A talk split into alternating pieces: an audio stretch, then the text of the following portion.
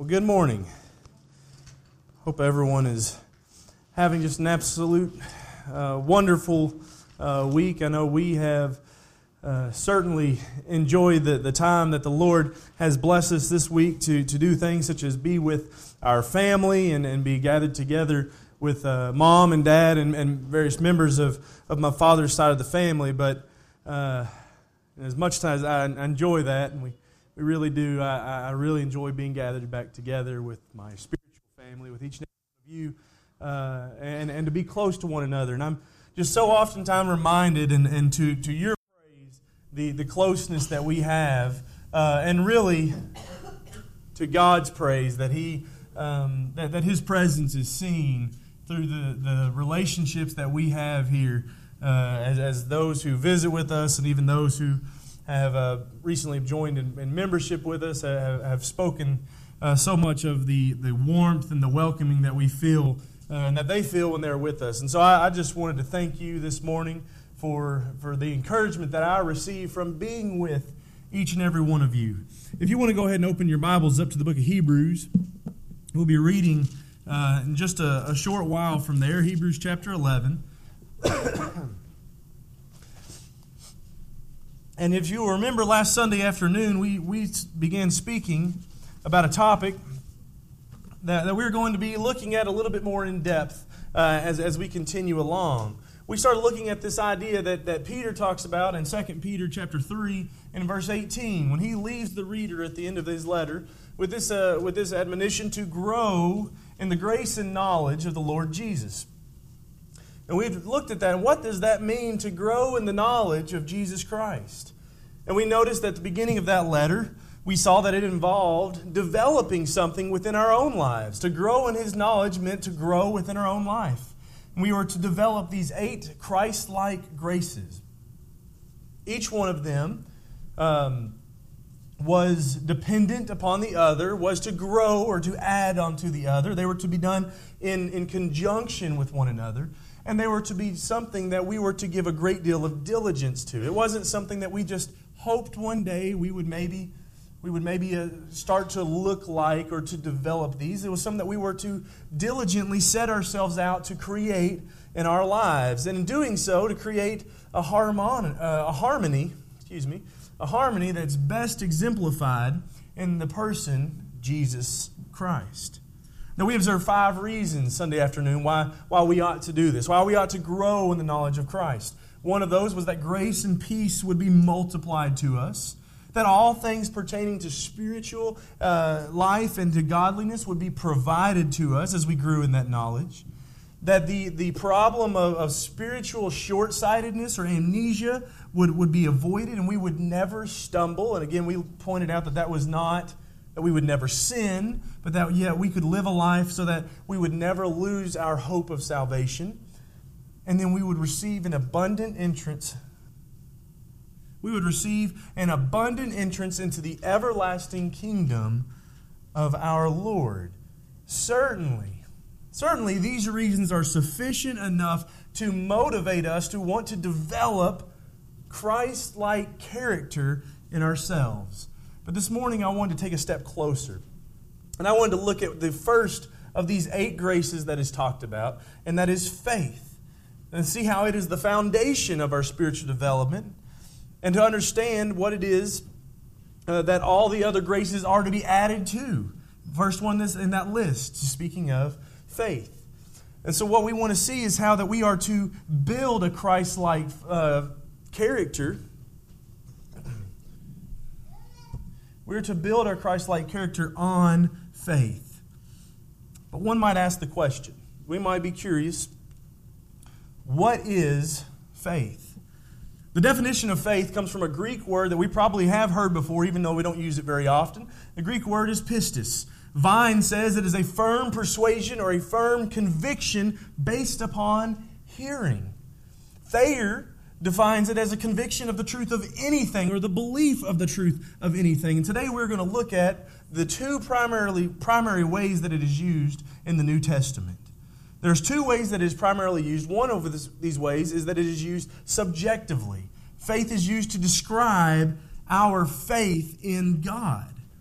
The conviction that God exists, the conviction that God is the creator and the ruler of all things and the provider or the, the bestower of eternal salvation through Christ. In Hebrews chapter 11, verse 6, this is how faith is used, saying, Without faith, it is impossible to please him. Going on to describe, For he who comes to God must believe that he is. So, in that sense, faith is subjective. It is subjectively used to describe our faith in God. But also, it's used to describe subjectively our faith in Christ, a conviction that Jesus is the Messiah, and that through him we obtain eternal salvation in the kingdom of God. If you see over in Galatians chapter 2, you can mark yourself here in Hebrews for a moment. We'll be back to that. But in Galatians chapter 2 and verse 16, we read, Knowing that a man is not justified by the works of the law, but by faith in Jesus Christ, even we have believed in Christ Jesus, that we might be justified by faith in Christ, and not by the works of the law. For by the works of the law, no flesh shall be justified. So again, in, in Galatians 2 and Hebrews 11, we see the word faith, the word pistis, used in a very subjective manner, describing our faith in something else, in God and in Christ. But we also see that it is used objectively as well, as in what is the object of our faith, the substance of Christian faith, or the substance of what is believed by Christians. If we want to look over to Jude chapter 3 for just a moment, Jude, excuse me, Jude verse 3,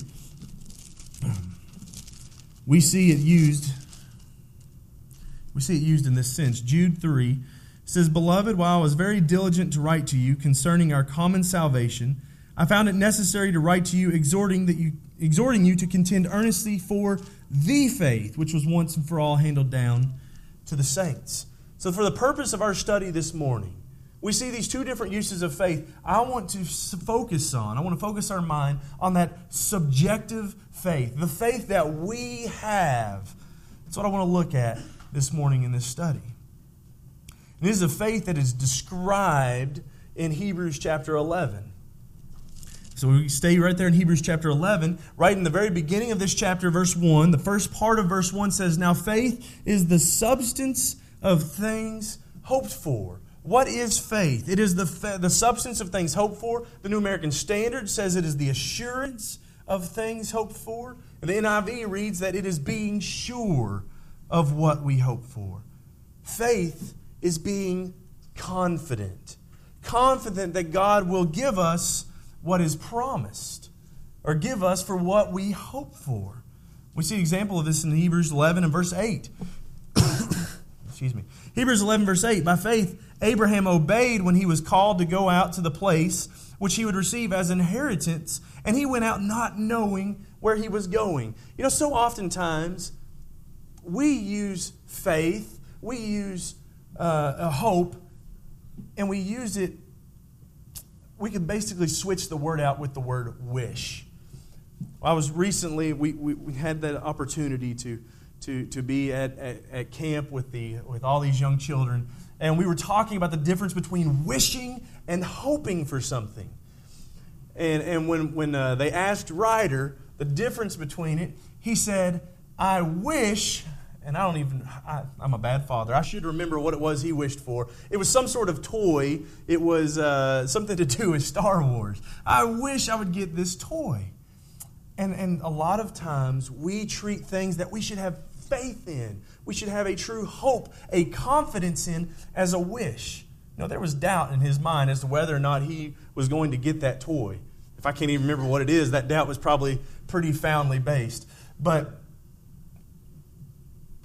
there is a difference between wishing and hoping. There's a difference between doubt and confidence, and our faith needs to have hope. It needs to be confident, just as Abraham was confident.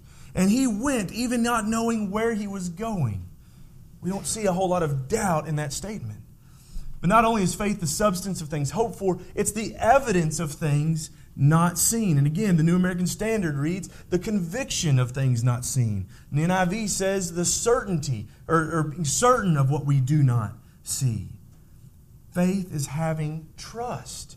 Faith is having confidence in things that the human eye cannot perceive. And again, we look to Abraham down in verse 9 and 10 of the same chapter. By faith, he dwelt in the land of promise, as in a foreign country, dwelling in tents with Isaac and Jacob, the heirs with him of the same promise. For he waited for the city which has, which has foundations, whose builder and maker is God. Faith is that confidence or that trust in God and in Christ regarding things promised or things not seen. That's what faith is. But what is faith not? Faith is not credulity. Credulity means believing something on, on absolutely no base whatsoever. We might use another word there gullibility. Faith is not blind. Faith is not believing something for no good reason. And that's a misconception that many have about faith that faith is believing in something without evidence. Sometimes we might hear people say, you just have to have faith. And that's a phrase that I, I understand. I understand why people use that phrase, but it's a phrase that we really should stop using because it, it lends to this idea that we really don't have any reason to believe. It's just something that we have to have faith. Instead of telling people you just have to have faith, how much better would it be if we would provide reasons for our faith? Maybe one reason that we just say statements like that is because we don't really know why we believe what we believe. So maybe if we would spend more time learning that and then telling other people why we believe, instead of saying you just have to believe it, we could say, This is why I believe it. This is why I am confident in my belief.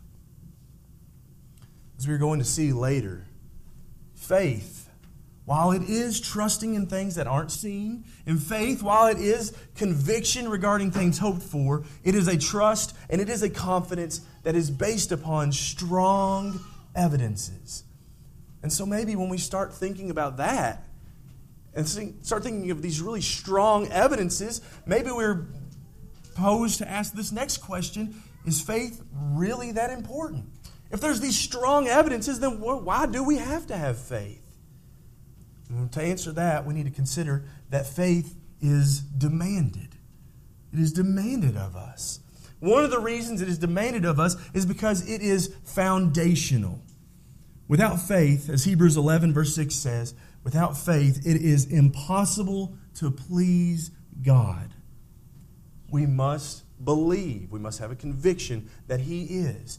You know, when you think of the word foundation, I think for most of us, we probably think of beginnings. We probably think of supports.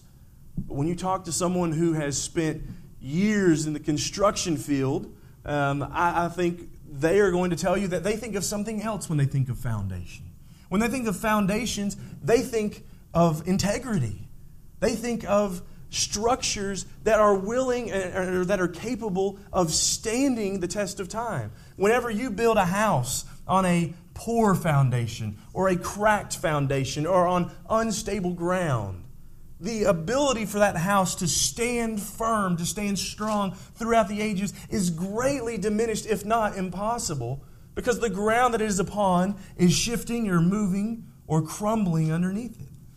Faith is the foundation to which we are to be built upon. And that faith stands here in Hebrews 11 6 that we believe that He is. It is more it is more than simply saying those words in front of others. It is more than just saying in front of those that are like minded, I believe that Jesus is real. I believe that God is real. I believe that He is the Creator. I believe He is the King. Foundationally, it has to be a strong conviction that will withstand being around those that don't share that same belief that think you are ridiculous for believing that. We must be able to still have that strong building block of a strong faith that believes that He is. And as Hebrews 10 points out, if we don't have that, God takes absolutely no pleasure in it. And verse 35 says, Therefore, do not cast away your confidence, which has great reward. For you, ha- for you have need of endurance, so that after you have done the will of God, you may receive the promise. For yet a little while, and he, is, he who is coming will come and will not tarry. Now the just shall live by faith. But if anyone draws back, my soul has no pleasure in him. We are not of those who draw back to perdition, but of those who believe to the saving of the soul. Faith is the underlying element of our salvation and our service to God. And in fact, as we read over in John chapter 1, it is the key to our salvation. It unlocks our salvation. Look over here, John chapter 1, verse 12. John chapter 1 and verse 12. Here we read, But as many as have received him, to them he gave the right to become children of God to those who believe in his name. Our belief, our faith gives us the right, the ability. It's where it all starts at to be able to receive our salvation. And in fact, it should be the motivating force behind our life as we read again in Galatians, the second chapter, in verse 20 saying, I have been crucified with Christ. It is no longer I who live, but Christ lives in me. And the life which I now live in the flesh, I live by faith in the Son of God, who loved me and gave himself for me. Without faith, we can't even get started in our relationship with God. And so, yes, faith is, is important and it's demanded, but not only because it's foundational, it's also demanded because it's powerful. There is a power that is available to us. That's what Ephesians chapter 1 is talking about. A power that is available to us if we believe. Ephesians chapter 1, verses 18 through 20 says, In the eyes of your understanding, being enlightened that you may know what is the hope of his calling, what are the riches of the glory of his inheritance in the saints, and what is the exceeding greatness of his power towards us who believe according to the working of his mighty power, which he worked in Christ when he raised him from the dead and seated him at his right hand in the heavenly places. Not only, not only if we have a, a strong faith in God are we going to believe that he is, but we will believe that he has this unimaginable power. A power that, is, uh, that as we uh, read in uh, Ephesians 3, verse 20 and 21, is, is so far beyond anything that we are able to think. What it took to be able to, to create the universe, to be able to create the mountains and the waters and this human body. And that doesn't even begin to describe the amount of power that God has and makes available to those who believe. In 1 John chapter 5, we see the use of this power. 1 John chapter 5 verses 4 through 5 says for whatever is born of God overcomes the world. And this is the victory that has overcome the world, our faith. Who is he who overcomes the world but he who believes that Jesus is the Son of God?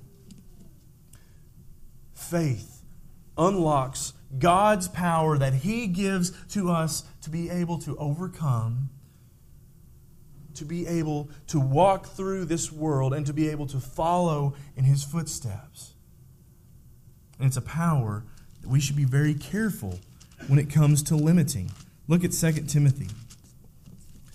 2 Timothy chapter 3, verses 1 through 5 says, But know this, that in the last days perilous times will come.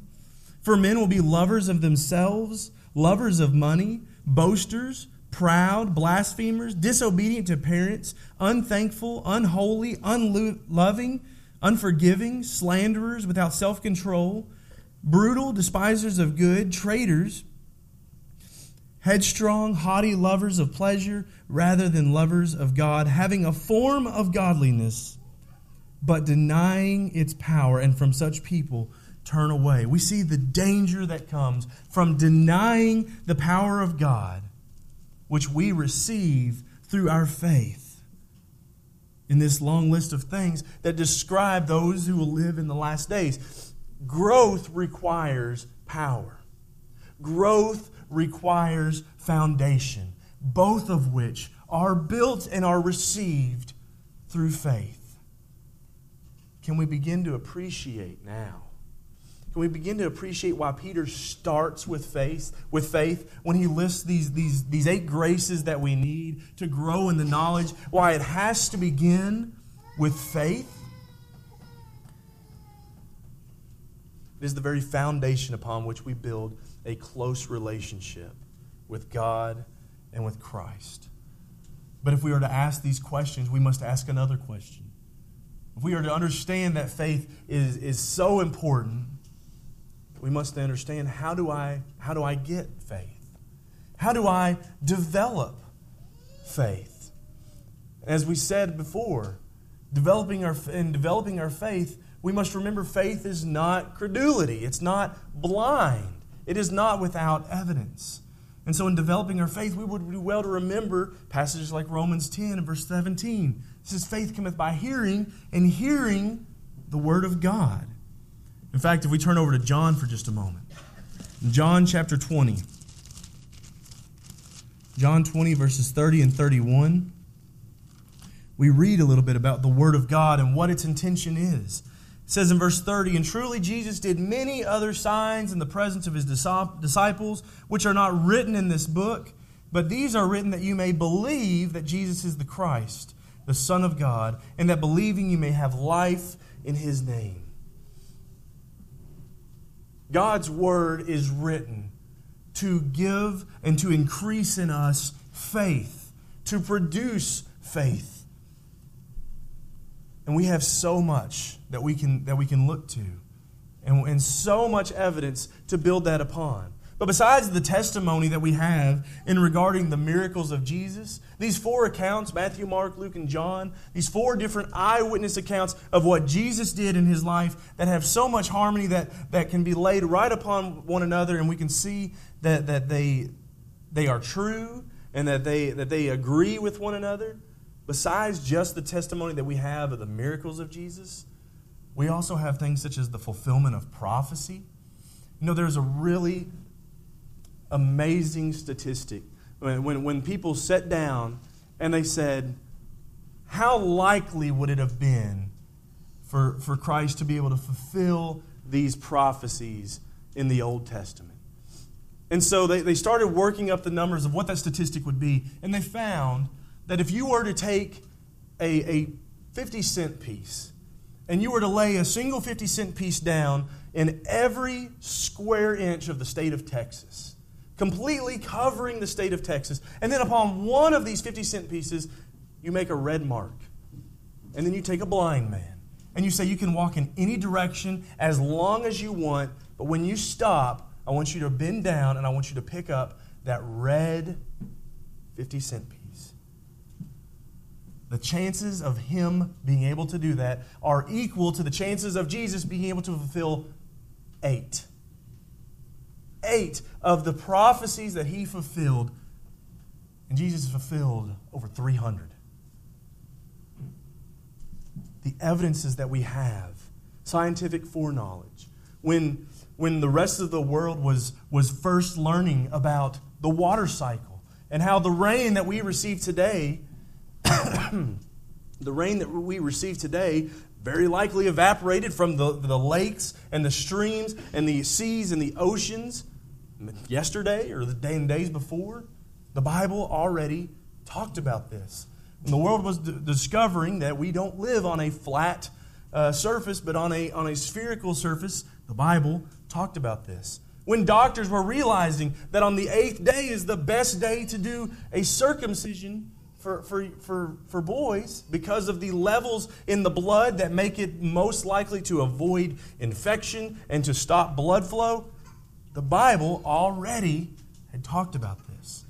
The Bible contains a very high moral standard. It contains great continuity, written by, by over excuse me, 40 different authors in three different languages over a span of 1600 years. We don't have blind faith.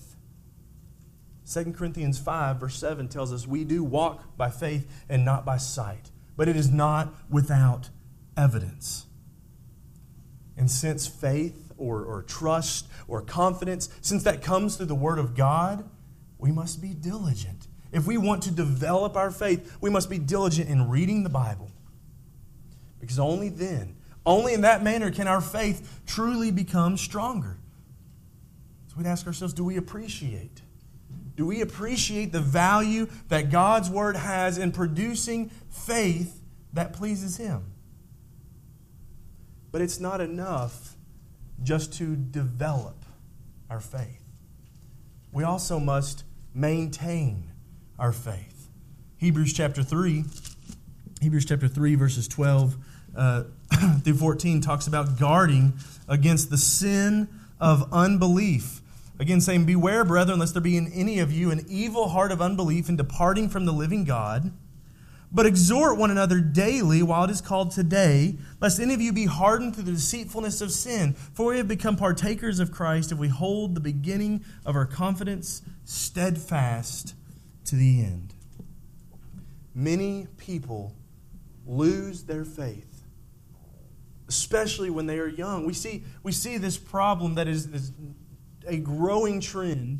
Uh, in the world over, but especially in America, of, of youth that have been raised up and that have, that have seen the power of God working in, in, in those their lives around them, and, and they have, have seen and studied and maybe even maybe even followed the Lord, and yet they lose their faith as they grow uh, as they grow up.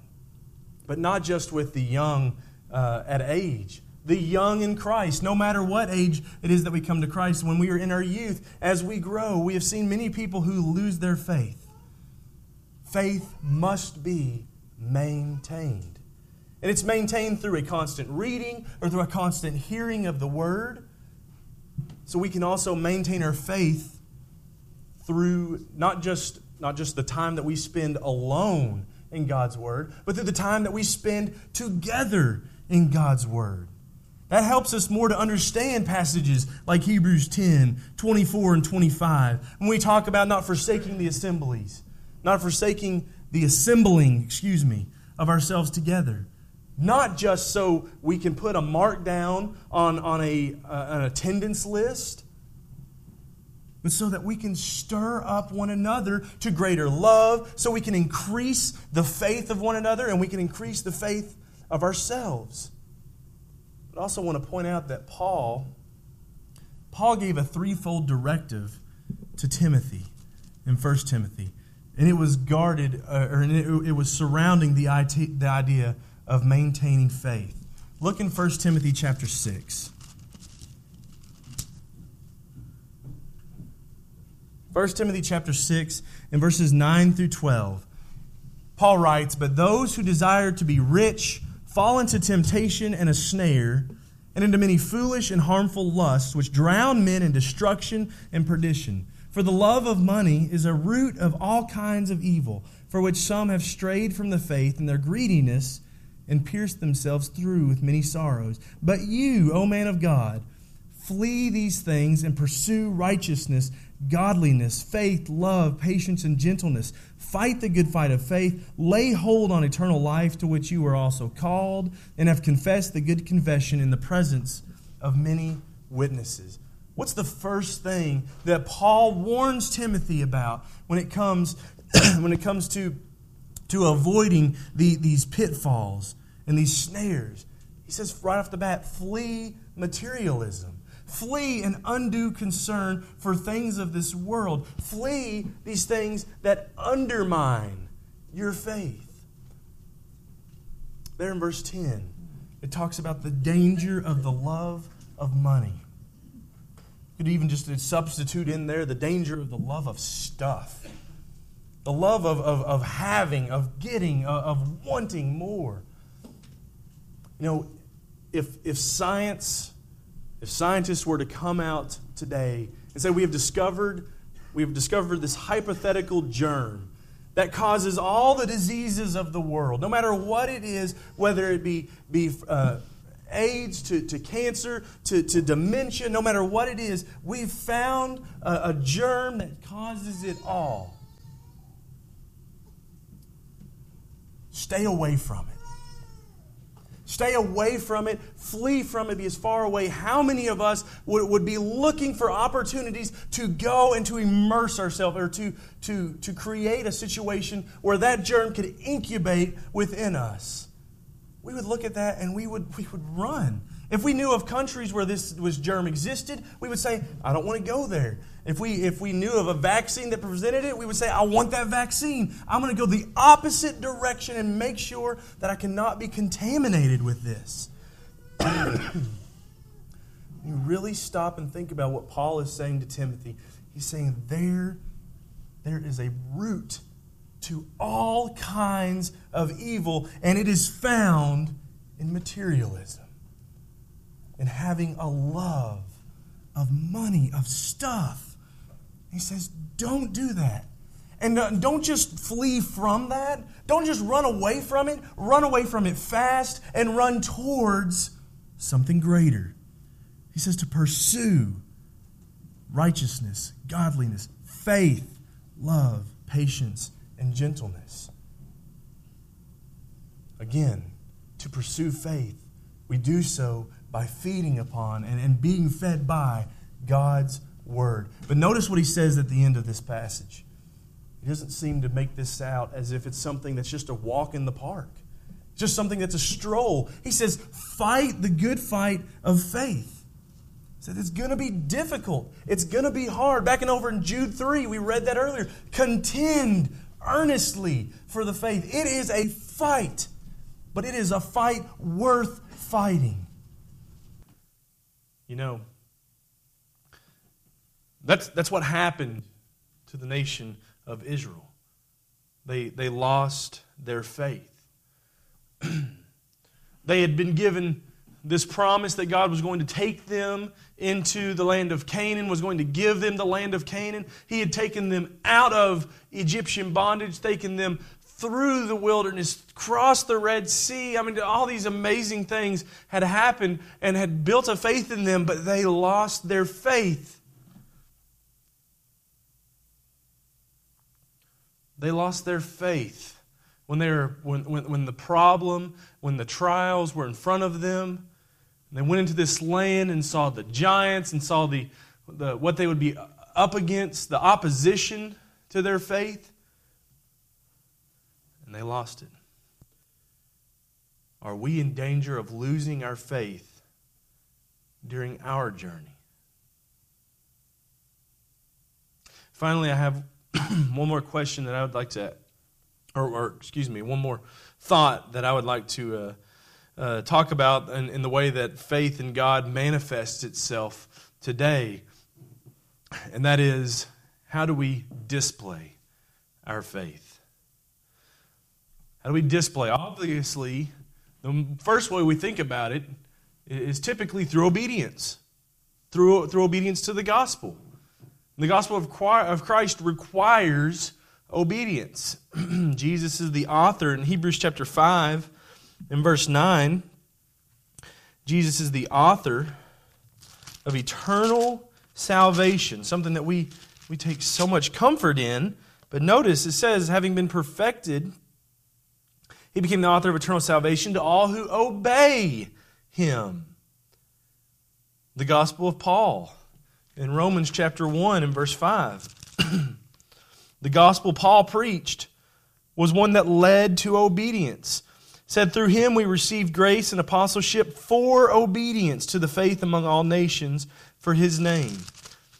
The, book of Romans is really bookended with obedience. In Romans 16, Verses 25 and 26 says, Now to him who is able to establish you according to my gospel and the preaching of Jesus Christ, according to the revelation of the mystery kept secret since the world began, but now made manifest and by the prophetic scriptures made known to all nations according to the commandment of the everlasting God for obedience to the faith.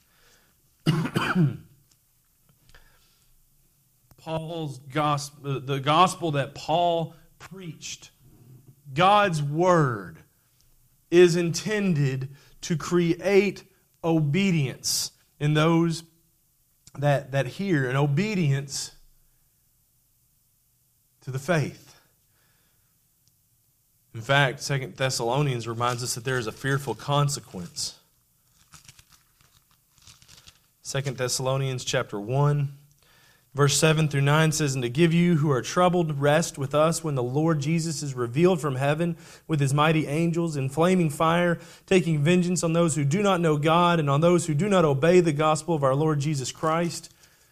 These shall be punished with everlasting destruction from the presence of the Lord and from the glory of his power.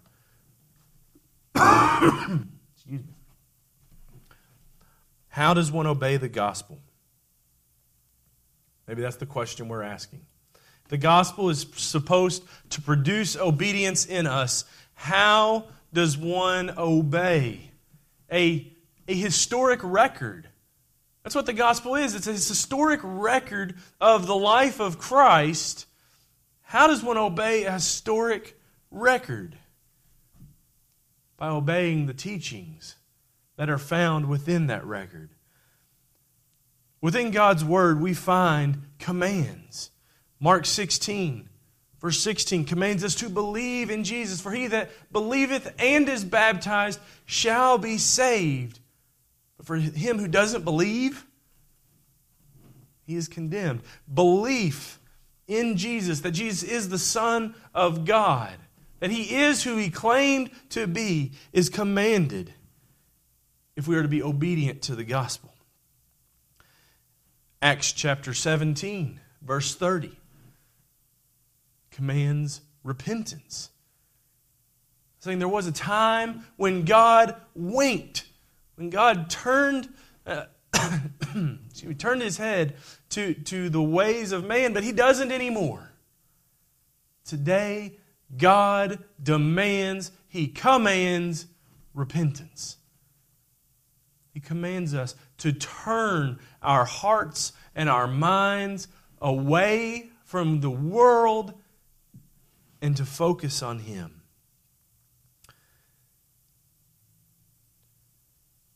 Romans 10, verse 10, we read again that we are commanded, commanded to confess Jesus.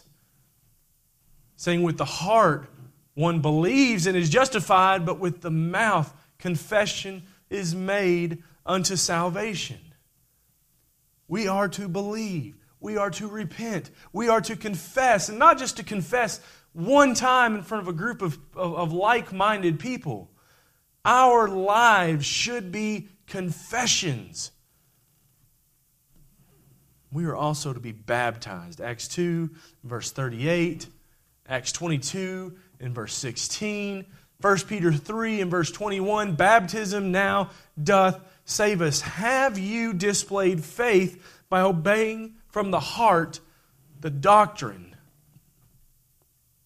presented in the gospel of Christ, in the record of Christ and of his apostles? if you have not, just a moment, you will have the opportunity to do so. There's water here. And there are people here who want to help you in this walk. I encourage you to be thinking about these things, but also be thinking that it's not just through obedience. It's not just through this initial obedience, it's also through living for Jesus.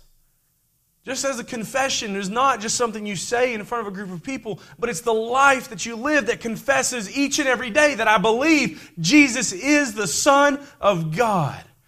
We have to be trusting in His words. Look at Matthew chapter 6 and verse 33 when He said, Seek first the kingdom of God and His righteousness. When He tells us to seek Him first, and He will take care of us. Not that He will give us everything we want, but He will take care of us and give us what we need.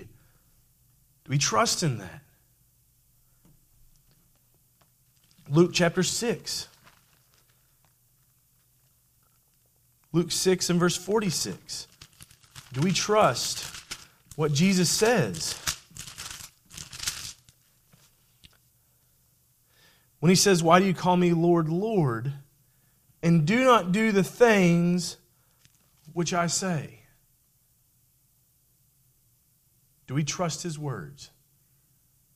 more so than just proclaiming that He is, he is our, our God, but not living as if He is our God? Do we trust Him enough to follow Him? Matthew 28 and verse 20. That is what we are to teach those who would be disciples, those who would be Christians. That's what we are to learn ourselves, that we are to observe all that He commanded. That means two things. One, He has commanded stuff of us. There is a law of Christ that must be followed. And two, He expects it to be followed. Not only do we trust in His words, do we trust in His promises. Look over in John 14. in John 14, verses 1 and 2 says, Let not your heart be troubled. You believe in God, believe also in me. In my Father's house are many mansions. If it were not so, I would have told you. I go to prepare a place for you. Do you believe that Jesus is the Son of God? And that he desires for us to have a home in heaven, so much so that he has went to prepare a place for you. Do you believe that? What about verse 3? And, I, and if I go and prepare a place for you, I will come again and receive you to myself, that where I am, there you may be also. Do you believe that he will return one day? And that he is coming back for us? It's very easy to nod our heads yes. It's very easy to say amen. What do our lives what do our lives proclaim? Do we believe? Do we have faith? Do we hope and expect that Jesus has gone to prepare a place and he's coming back to get us? Because that's that's where we want to be. We expect it because we want to be where He is also. Are we setting an example of one who walks by faith in Jesus? One who walks not just by what they can see with their own eyes or what they can do with their own strength. This morning I've talked about a very simple concept of faith. It's one that, that really I believe we, we do all understand. It doesn't take it doesn't take a lot of intelligence to understand that faith and hope, to understand what they are. But while it is a simple concept, it is also a crucial concept because it is simply trusting in God and Jesus. And it's simply regarding things not seen, but yet hoped for. But without faith, as we've read, it is impossible to please God. it is impossible to please God, for we must believe that He exists. We must believe that He rewards those who diligently seek Him and it is impossible to grow in the knowledge of Jesus Christ, for faith is the basis upon which growth is built. I pray that we will allow the evidences of God's Word to produce a faith that trusts and obeys a wonderful Savior, who in turn provides exceedingly great and precious promises as we grow in our knowledge of Him.